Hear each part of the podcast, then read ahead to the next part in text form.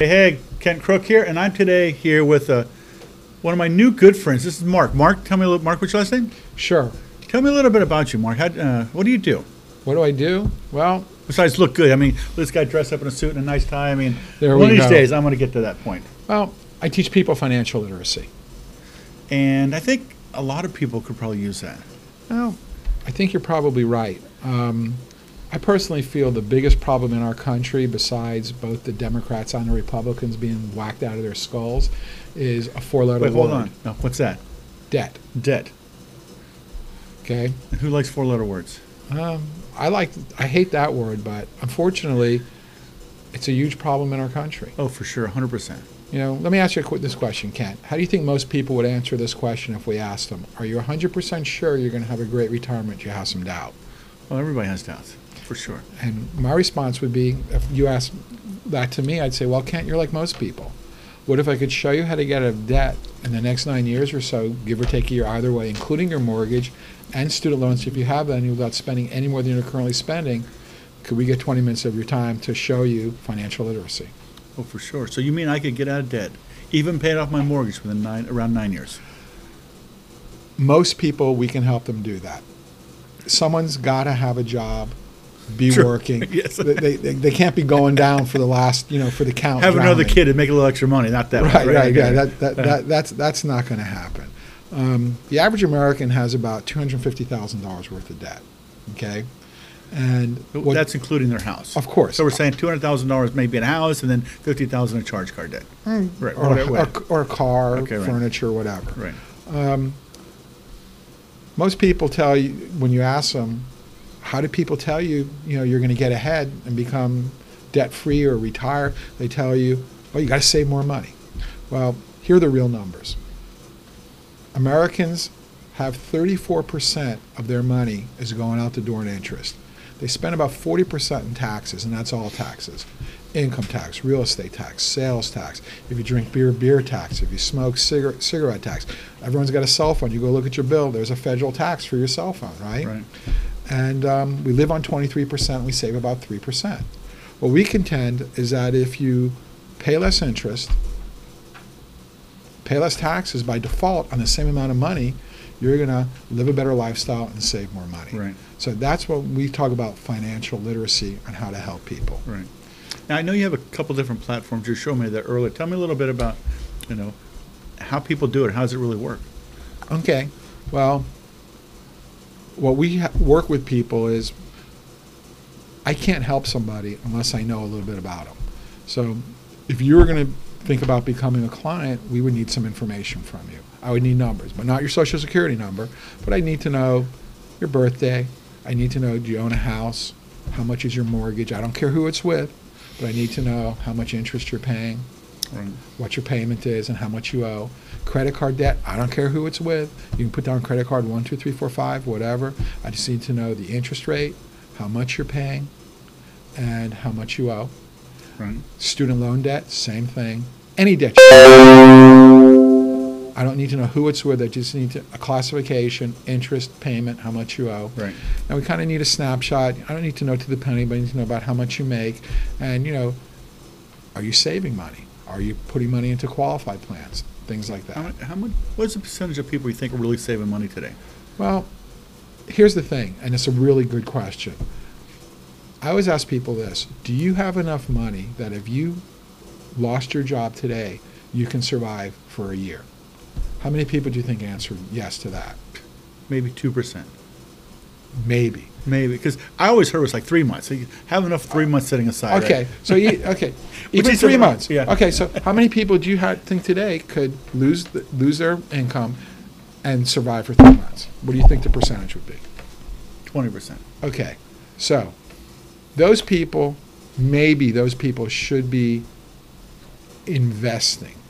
Okay, but if they're not investing, right? But investing in what? Well, if you have a job, a lot of places, because pensions kind of went away in the mid 80s in a lot of places, not every place, your workplace is going to offer you some type of qualified plan, right? A 401k, Right, if you work for a hospital or the school board, it's going to be a 403b, which is a 401k for a non taxed entity, right? Okay. If you work for the government, the police department, the city, the state. It's called a 457 plan. But those, I don't believe people should be investing into those plans. Yes, they're going to get a match if they don't have enough money to live for just three months. Because when they go to take that money out, they're going to pay 10% penalty on that money. Right. So that's a big problem in America is that people want to invest when they really should be saving. Right. Does that make sense? Right. For sure. So that's in some of the things we talk about. But I'll give you a couple of people go, well, you know, what do you call financial literacy, Mark? And let me run a couple of things by you. Well, let me ask you, how many, what's the percentage of people you think have financial literacy? I think the people that I talk to, it's 10%. le- I think it's between five and ten percent. Wow. Uh-huh. And I'll just we'll just go over a couple of reasons why. Okay. Do you believe this, or have you been told this in your life by a CPA, a financial planner, someone you trust? It's good to have a mortgage because you get to write off the interest. Oh, yeah. It's said all the time, right. Okay, and you and I talk, so I'm not a mind reader. I know you're in about the 30% tax bracket. Right. Okay, so I would then say to you, Kent, I want to play a game with you. You give me $100, I'm going to turn around and give you back 30. How long would you play that game with me? Not very long. It's not a game Okay. I want to play, right. So let me ask you this question. Every $100 in interest you're paying to a mortgage lender, they're not even giving you back 30. All that happens is you get to write $30 off your adjusted gross income and then you calculate your income taxes. How great is that? Not very good, is it? Right, wow. And realize that was before the new tax law. Right. Now, with the standard deduction, if your standard deduction is met, no more deduction for mortgage interest, right? Right. So that's an example of what people not understanding how money really works. Wow. And we- and we already touched on this one a little bit. Right.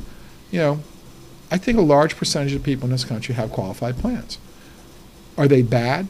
I think they're good to a certain extent, but again, it becomes a question of who should be contributing and who should be saving. Right. And this is another example about financial literacy. I have a great business. I know we haven't met each other, but a couple last Wednesday, and so we really don't know each other. Here's how it would work I want you to put in all the money, I want you to take all the risk. I want you to manage the business on a day-to-day basis, and then when you go to just like sell the business, and then when you go to sell the business, I'm going to come back around and tell you how much I own. It's going to be realistically 10 to 40 percent. Do you want to go into business with me? Wow. And the answer is going to be no, right? Right. Hundred percent. So people are, are putting money into a qualified plan. It's your money, right? Right. It's not if, it's when the market adjusts downward. Does the government say, let us make you whole? Absolutely not. If you're putting money into an IRA or a SEP, you may be managing your own money, right? And if not, you're paying someone professional to manage it anywhere from 50 basis points, a half a point to two points, whether they win or lose. Right. And if you've got a 401k or 403b or 457, or you own your own business, you could have a defined benefit or defined contribution plan, you could be getting a match of some sort. But again, interest is eating up the money. Because let's talk about this. Most people have a mortgage, right? Yeah. Agree? For sure. So I'm not that smart, but I do this enough that I have an example memorized. A $300,000 loan at 5% for 30 years, your principal and your interest payment is going to be 1610, $1,610 a month. Okay? If you paid that loan off for 30 years, you're going to end up paying almost 570 something thousand dollars in interest. 90 something percent. Right. Think about this. First month on an amortization schedule, I'm paying twelve fifty in interest on that sixteen ten. That's about seventy-eight percent. But we all know mortgages are front loaded, right? Yep. If I go out ten years, I'm paying sixty-eight, per- sorry, sorry, excuse me, sixty-three percent. Wow. In the twentieth year, it goes down to thirty-eight percent. It's not until the twenty-eighth year that I go to five point three percent. So I want you to think about this. If you're putting money away into a qualified plan when you could be using it to hopefully Right. pay your mortgage off sooner, right? Right. The first ten years, let's just say, it's costing you sixty percent in interest. It's really higher. Can you earn sixty percent on your money? Absolutely not. Right. And No this way. is Uh-huh. financial literacy. Uh-huh. Once you get yourself out of debt, then put the money into your qualified plan, you're going to be a lot happier because you're going to have a lot more money. Nice. It's amazing. You know, it's funny because you just mentioned that we just met on Wednesday. How did we meet? Well, we met at an event that I host at Seasons 52, the first Wednesday of every month, called Rockstar. Okay, and Just Rockstar. No, Rockstar is something else. it's, It's called Rockstar. it's Okay. called Rockstar Networking. Okay. Very cool. And I, it's the first one if I've ever been. I don't even know how I found out about it. Um, it was in Coral Gables. I thought it had something to do with the Coral Gables Chambers. What I, you know, sort of- it was in Coral. I just assumed that, whatever. And um, I was pretty impressed. It was a, a line getting in. The bar was full, and everybody had the little name tags on, and it was an oval name tag, so it was different than the normal name tags you see, which I like being different. And um, Me too. a full room. It was a full room. It was. How many people think? I think 40, 50 would do, I guess. No, there was about 78 people. I mean, I know exactly 70 how many people were there. to- I hosted. there were 78 people there. Usually we get 40 to 50, and to be honest with you, I like it more when there's only 40 to 50 Right. because it's more conducive to having Okay. conversations. I mean, it was a great. It's a Right. every every every time we do it at Seasons 52, it's always a great event. Right, uh-huh. I think Yeah, a lot of a nice people like going to Seasons 52. We get a lot of people coming from downtown that live in Coral Gables, South Miami, Kendall, Pinecrest. So it's like it's on the way home, or even people who live in Coral Gables, so they are home. Uh-huh, right. And um, it's just it's a real convenient spot, and it's always a fun event. We got a lot of professionals Right. How many people were there? You said 72? There were 78. 78. Wow. And why do you think it was more this time than, than normal? What do you Well, think happened? I don't know. Right. Um, we didn't have the one in May. Maybe there was some pent up demand from Uh-huh. May. Right. But I will tell you, do not come to Seasons 52 on July 3rd, which is the first Wednesday. We won't be there because 4th of July is the next day. Uh, okay. Our next event will be August 7th. Right. Well, it's, don't tell anybody, but I was there a charge for that event? There's no charge. It's a free event. It's a free event. I snuck in the back door. I didn't have a name tag. Yeah, I watched the, what you The did. line was so long. I It's saw like, what you you know what? I, I came in. I started. I went to the bar and everything. So you were watching. Yeah. Uh, right. So who's this guy sneaking in the back? It wasn't that. It was just such a long line. I'm like, everybody's staying in line for what? 'Cause I, thought, I thought it was a free event. So, but I'm glad I went. I, I saw, and I was watching you too. I saw you at the door there, and um, you were definitely the uh, the um, the one that stood out in the crowd. Yeah, well, that's why I do it. I mean, my whole philosophy is, as you know, I ask people, what can I do to help you succeed? And nice. I like that. it always Elliot, that could be your line. it always opens the door for us to, um, you know, just have a conversation. And that's all. I do the events strictly to have conversations with other professionals. And you were there. There's no one giving you a network marketing presentation or buy this or buy that. It's just Right. I, I, I was surprised. You didn't say nothing. I mean, you. I mean, I didn't, at least I, you didn't get up and talk with. Let's say you didn't get up and say, Right. "Hey, thanks for coming. I appreciate you. I'm Billy Bob or whatever it was." You just happened to open the room up, let people come in, and, and let them do themselves. That's right, because you because you missed it. If you had walked in the door, you know, my assistant would have said, "This is Mark. He's hosting the event," Okay. and I would ask you what you do, and then you would ask me what I do, and you know, I would say I teach people financial literacy, or I might say I teach small businesses how to self finance, or individuals how to get out of debt in nine years or so, including their mortgage and their student loans, Okay. without spending any more than they're currently spending. Right. So, obviously, it's a give and take. Okay. Yeah. I mean, I like helping people, though. Yeah, for sure. Uh, and so do I. And that's, hey, Ellie, grab me one of my books. It's on the bottom drawer, the right side. Um, but it was funny because, and I apologize for not coming up and saying hello in the beginning. Just, the crowd was really big, and I wasn't sure if I was going to stay or not stay.